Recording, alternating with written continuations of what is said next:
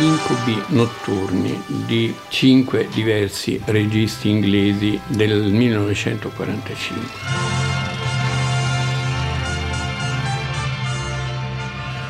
Ma lei è vera?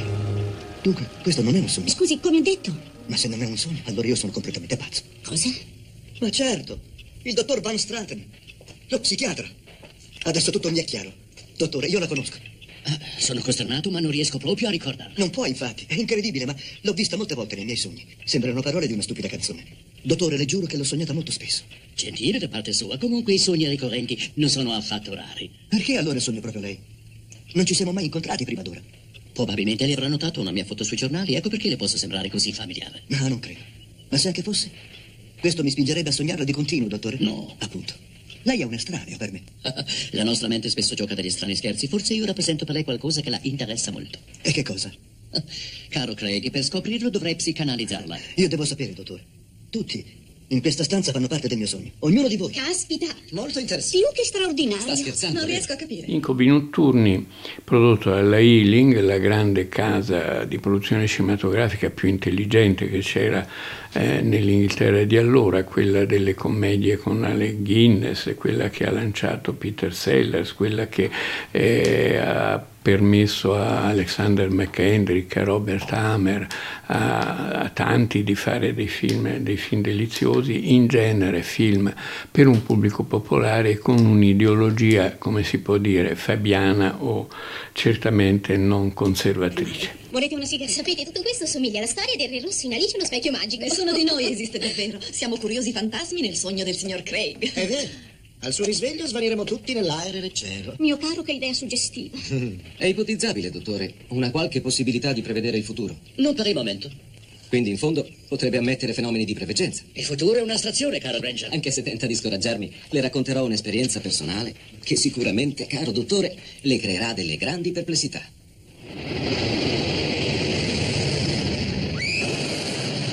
Incubi notturni è un film a episodi, con una storia che li tiene insieme. Eh, la cornice diretta da Basil Dearden, un ottimo regista, è quello di un signore che deve andare in una casa di campagna, si sveglia da Londra, prende la macchina, va e si ritrova dentro questa casa di campagna convinto a un'esperienza di déjà vu, convinto di aver già visto quel posto, essere stato già lì, eccetera, eccetera.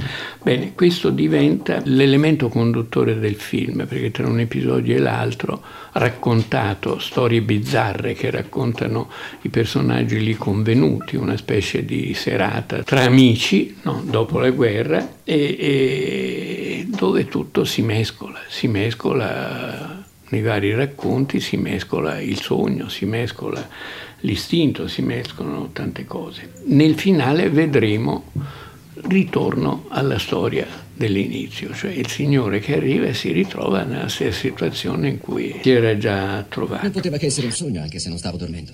E poi chi era quell'uomo? Ma chiunque, lei è ancora convalescente. Dottor Albor, dica la verità, sono pazzo.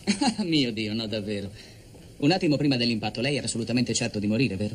È stato tremendo, sì, senza alcun dubbio. Ecco, la paura di morire è rimasta in lei. Ho capito, dottore. Vive ancora nel mio subconsciente. Mm, esatto, la sua mente sta guarendo il trauma subito con l'aiuto di quei sogni così pieni di inquietanti visioni di morte. Comunque, dottore, non credo che guiderò più un'auto. Non sia drastico. Scommetto che per una settimana sarà fuori da questo ospedale. Accetto la scommessa, tanto se perdo vinco lo stesso. Auguri, buona fortuna.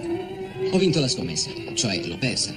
Insomma, il dottor Alburi aveva avuto ragione. Non ebbi più visioni e uscì dall'ospedale prima del weekend. I racconti sono diversi. C'è il conducente del carro funebre, è un signore che scopre nel bigliettaio dell'autobus che, eh, insomma, che, che capisce una premonizione, capisce che finisce male che, e, e per fortuna si salva scappando dall'autobus. Ho cercato dappertutto, non è da nessuna parte. Sally! Sally! Sally! Non gridare, eccomi qua. Ma dov'è?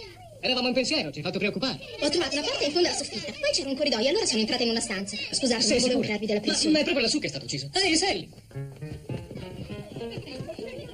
Ero nella stanza dei bambini, signor Watson. Di quale stanza? Di quella su, vicino alla soffitta. Non sapevo che qualche bambino ci avrebbe dormito. Come dormito? Ma sì, il bambino che dorme nella stanza con la sua sorellastra. Non capisco, cara. Mi ha anche detto il suo nome. Si chiama... Mm, Francis Kent.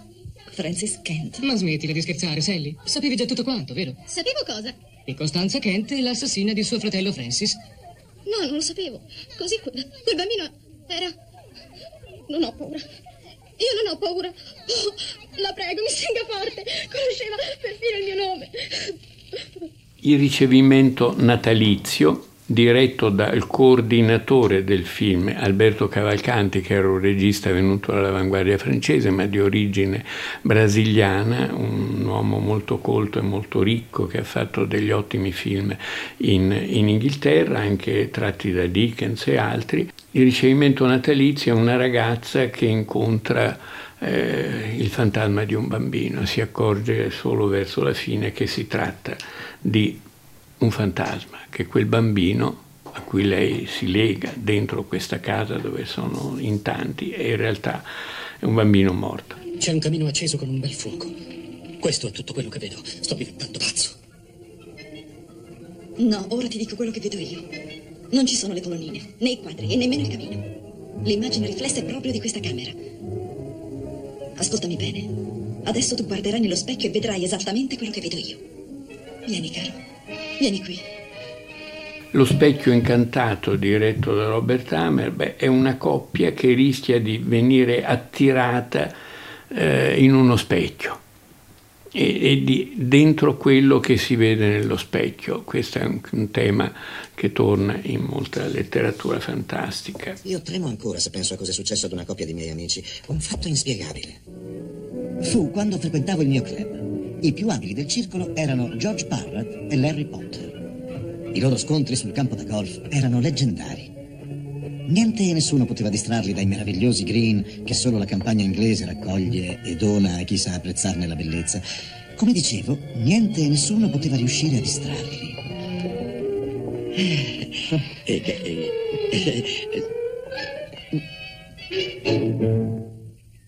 Fino al giorno in cui Mary sorrise a tutti e due e il risultato fu una tragica trappola mortale. C'è una parentesi, come dire, burlesca, divertente, che è una storia di golf, il golf è sport di Michael Crichton, tratto da un racconto di Wells, probabilmente il racconto più eh, inglese di tutti, ma anche il più lievemente ironico, quello che il pubblico di oggi forse apprezza, può apprezzare di meno. E poi c'è alla fine il grande eh, e più impressionante racconto fantastico, uno dei più belli raccontati dal cinema, diretto da Alberto Cavalcanti medesimo. Si chiama Il pupazzo del ventriloquo. È stato rifatto varie volte anche da altri attori in tv, da, perfino Hitchcock l'ha rifatto in una delle cose eh, televisive, non per il cinema.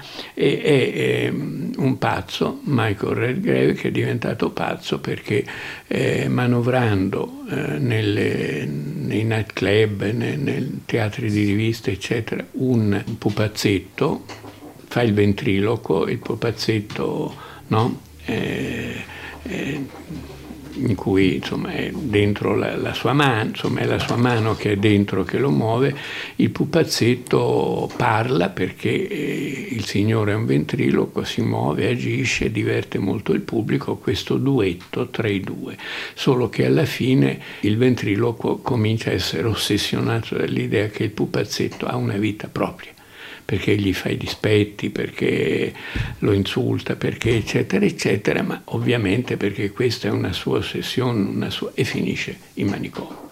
Finisce in manicomio, l'ultima scena dell'episodio lo vediamo, lo vediamo folle in manicomio. Sono preoccupato, devo pensare alla mia carriera.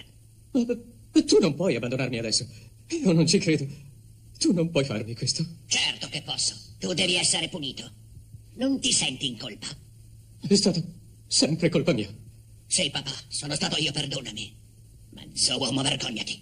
Ma se gli dico la verità, che sei stato tu a spingermi a sparare. Ma certo, cambia discorso. Tanto finirai in manicomio.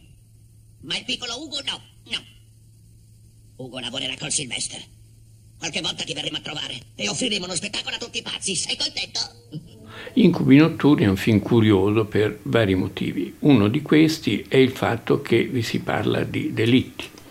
è un film su molti delitti, e in quegli anni eh, i film sui delitti funzionavano. Che ne so, Monsieur Verdoux, Arsenico e Vecchi Merletti fu un grande trionfo del teatro e del cinema dell'immediato dopoguerra. Perché? Perché era un modo di ridere sulla morte. La morte era stata talmente presente nella realtà, non solo nell'immaginario dei popoli, che eh, l'esplosione di comicità che viene dopo, no? Per esempio in Italia Totò, quarantasette morto che parla, o la scena del cimitero in Tutti a casa, insomma c'è continuamente questa idea di ridere della, della morte, della, una forma vitale. Emanuela Martini, studiosa della storia del cinema inglese, ha detto che c'è la centralità del desiderio individuale in questo e in altri film. Negli anni di guerra Eh, c'era stato invece il dover essere, il superio a dominare tutto, mai l'essere, mai l'istinto, mai la libertà dell'esprimere le proprie, eh, le proprie pulsioni, ma doverle reprimere in funzione eh, dell'epoca e in funzione anche di un dover essere collettivo. Andarsene via adesso sarebbe davvero un errore imperdonabile, si citerà per sempre tra le spire della sua ossessione. La prego di rimanere e di riflettere, qualsiasi cosa avvenga in ogni caso. La realtà non può essere peggiore di quanto lei possa immaginarla. Perché no? Dottore, le ripeto, c'è qualcosa di orribile che mi aspetta.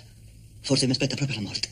Craig, io potrei cercare di venirle in aiuto, almeno spero. Ma solamente se lei lo vuole. Solo se lei obbedirà ciecamente a tutte le mie disposizioni. Mentre questo evento terribile incombe su di me... No, dottore, non voglio affidare il mio destino a lei.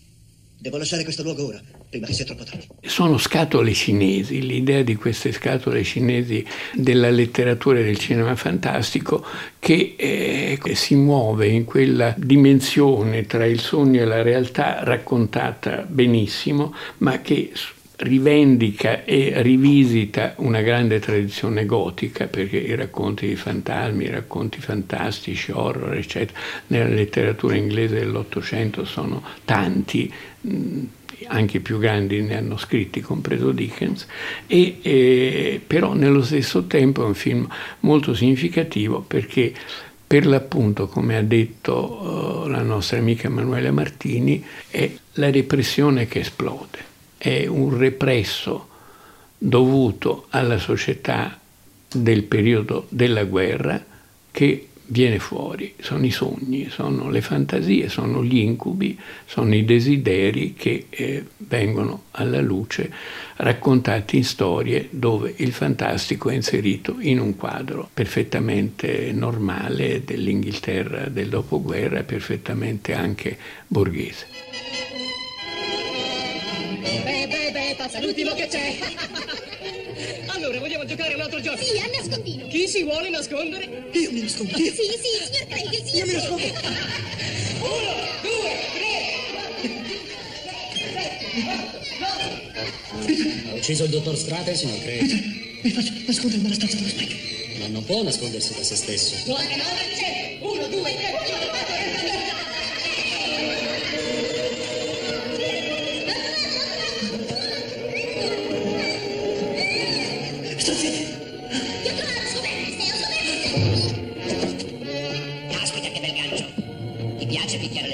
Mi sembra piuttosto aggressivo, vero? No, perché non vada uno psichiatra? Nemmeno uno psichiatra può aiutare. Dunque, dunque, facciamo un altro gioco. Ti piacerebbe giocare all'assassino? Che idea, Dio. C'è anche un poliziotto in casa.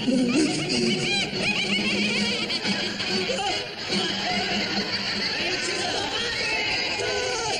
ucciso mio padre! Pronto a morire, ti aspetto. No,